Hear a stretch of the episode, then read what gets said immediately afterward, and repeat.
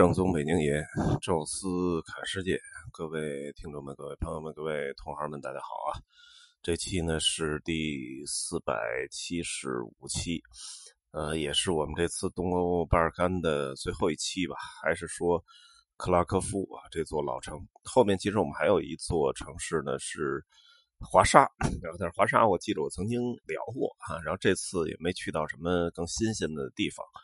我也觉得那个城市大，虽然大啊，但是确实，呃，可说的东西不多吧。所以我们这一期哈结尾是留在了克拉科夫啊。前面两期其实也是克拉科夫这儿的两个城外的景点，奥斯维辛集中营，还有一个呢就是维利奇卡盐矿，都是世界文化遗产。呃，克拉科夫这个城市呢，也算是。旅游上来讲也算是名城啊，整个波兰，呃，一个城市坐拥三座世界文化遗产啊，这在欧洲其实都不常见啊。当然跟北京没法比啊，北京这个一下就七个世界文化遗产，这好像整个全世界的一个记录啊。但是能有同时一座城市能有三座啊，我觉得已经很了不起了啊。城外的两个哈，而且是完全不同的类型，再加上克拉科夫的老城。克拉科夫老城呢，其实，呃，在中欧地区来讲，算是最古老的，也是最著名的一座城市了。正好有一有一条大河啊，流经而过，然后曾经的公爵啊，在这建的城堡啊，慢慢形成的一个古城。正因为有了水路交通枢纽，再加上我们之前提过的琥珀之路啊，各种商贸。啊，都从这儿过啊，所以这儿变成了一个从很早的中世纪时代吧，就是一个非常著名的一个商贸城市。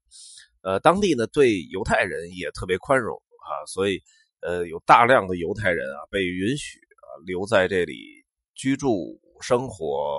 工作啊。当然，犹太人嘛，这个基本上就是放贷款、做金融，然后做贸易、做商业。所以让这个城市，呃，通过商业啊，变得生机勃发啊，在整个的呃历史长河当中啊，在这个地区算是最富裕啊、最开放的一座城市啊，犹太人也特别多啊，所以呃，建这个奥斯维辛集中营为什么选在了克拉科夫的旁边？主要就是当时德国人一进这城市一看，我这犹太人比例真大，直接拿过来，呃。圈起来啊，就放在这个离克拉科夫不远的地方啊，是因为这里本身就是一个犹太人聚集区聚集区嘛。那么这座老城呢，呃，因为有商贸啊，所以它这个城市的规模还是挺大的，呃，有一个非常壮观，呃，甚至于就是说，在整个这个地区都非常漂亮的一座城市中心广场，呃，咱们。跟旁边的这些离着不太远的城市中心广场比一比啊，啊，它是远远的大于华沙的那个中心广场。华沙那中心广场非常小啊，感觉有一点像这个，呃，那叫不节约为彩那城市中心广场那感觉，感觉比那还小点啊。中间有一华沙美人鱼雕像，那确实，呃，不太像首都的那种老城的广场。呃，当然，克拉科夫也曾经作为波兰的首都过啊。那么，在边上什么布拉迪斯拉发那广场、罗兰喷泉，那个也比它小好多。啊，德累斯顿啊，这也是小好多。哪怕是布拉格，呃，布拉格广场大家有印象啊，就是这个有很多的电影啊，MTV 在那儿拍啊，有提恩教堂啊，有这个死神钟，那广场已经非常大，已经非常漂亮了。但是这个克拉科夫广场我没真比过啊，但是我个人觉得是比布拉格广场还要大的啊，所以这个是挺壮观的一个广场，而且比较奇怪的啊，或者说比较特别的一点，就是广场的中间呃，不太一样啊，好多地方的广场中间是大教堂啊，比如说什么皮尔森啊，啊，比如米兰啊什么的，这都是这个中间就是这个主教教堂啊，然后周围的建筑围着这教堂形成了一广场。呃，也有呢，中间是一个喷泉啊，或者一个特别大的雕塑啊，像我们之前说那个，呃，不节为彩哈，包括了布拉广场中间也是个雕塑，呃，包括华沙的广场啊。那么这两个是比较集中的，呃，但是呃，克拉科夫的这个中间的广场这建筑很神奇啊，它叫纺织工会啊，当然市政厅也在里面啊，这个很奇怪 哈。很很就是说很奇特吧，而且这个建筑呢非常的大，是一个巨大的一个长条形的这么一个建筑，呃，也不是正方形，也不是十字架形状啊，一个长条形的形状，呃，这个也很有意思啊。大教堂虽虽然很辉煌，哥特式，但是没有放在中间啊，就放在了广场的其中的一侧啊，然后剩下其他的建筑依次挨着啊，形成了这么一个巨大的广场，但中间这个。纺织工会大楼是在整个欧洲，我觉得极其少见啊。它既是这个商业行会的啊办公楼，同时也市政厅，包括其他的一些呃这个官方的建筑吧。而这很有意思，就是它是一个巴洛克式的建筑，而且既不是教堂，又不是宫殿，这个也是比较有意思。呃，然后下面呢，一层啊是一个开阔的十字形状的。呃，一个室内的一个交易，相当于一个交易市场。现在你进去啊，当然全是呃什么卖纪念品的、旅游特产的啊。但是当年 应该都是卖这种纺织产品，包括啊什么编织啊、皮皮草啊这一类的，就是在这个城市交易量最大的这些个呃商品啊。那么上面就是。这些工会的办公楼啊，行会的办公楼，呃，专门处理这个大宗的事务啊。下边呢，就是应该就是可以看货、可以买货的这么一个交易市场。而把这个建筑啊，变成了整个这个城市中心广场的最中间的建筑，呃，也特别代表了克拉科夫啊，就是跟其他城市的一点与众不同吧。我觉得现在看起来这个建筑还是非常漂亮，也很壮观啊。它旁边呢，这个教堂啊。其实也比较有意思啊，它两个哥特式钟楼还不一边高啊，应该就明显是建于不同的呃这个年代吧。但是那不不一边高呢，产生了一种不对称的感觉。当你看习惯了那种对称的一边高的那种双塔之后，看到了它的教堂，反而觉得有一种呃比较特别的美感啊。再加上呢，你要能再往。里面前后左右走一走啊，里面有很多小的博物馆，然后包括原来那些老的什么城墙啊、花园、贵族的宫殿，呃，很有意思的一个地方啊。在这中心广场，其实你有时间的话，呃，逛个一两个小时啊，都不会觉得乏味啊，是一个很有意思的地儿。我还正好看到了一个有点类似于，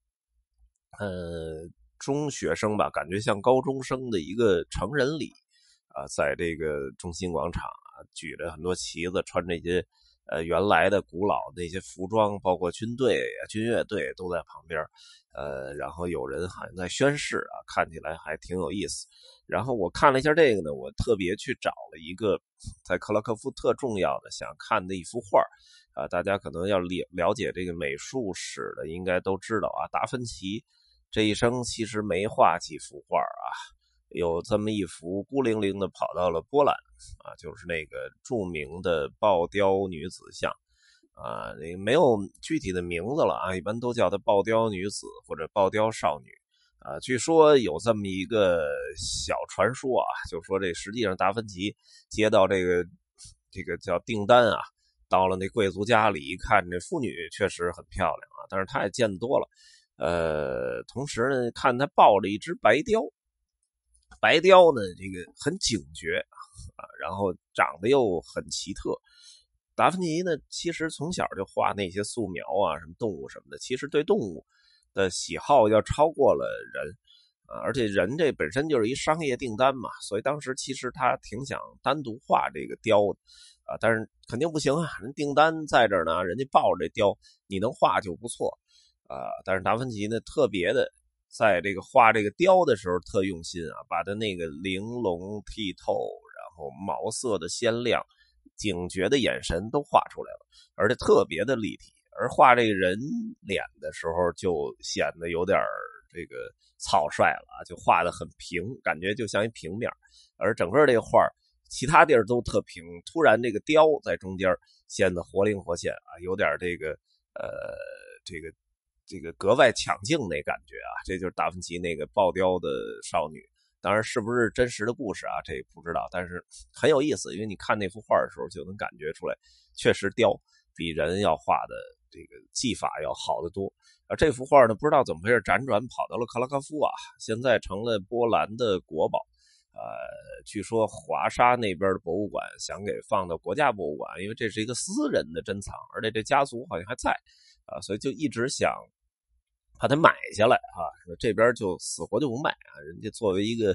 应该是传家的一个镇宅之宝啊。其实正常来讲呢，这幅画是放在就是广场的呃靠近教堂不远的其中一个小街道走到头。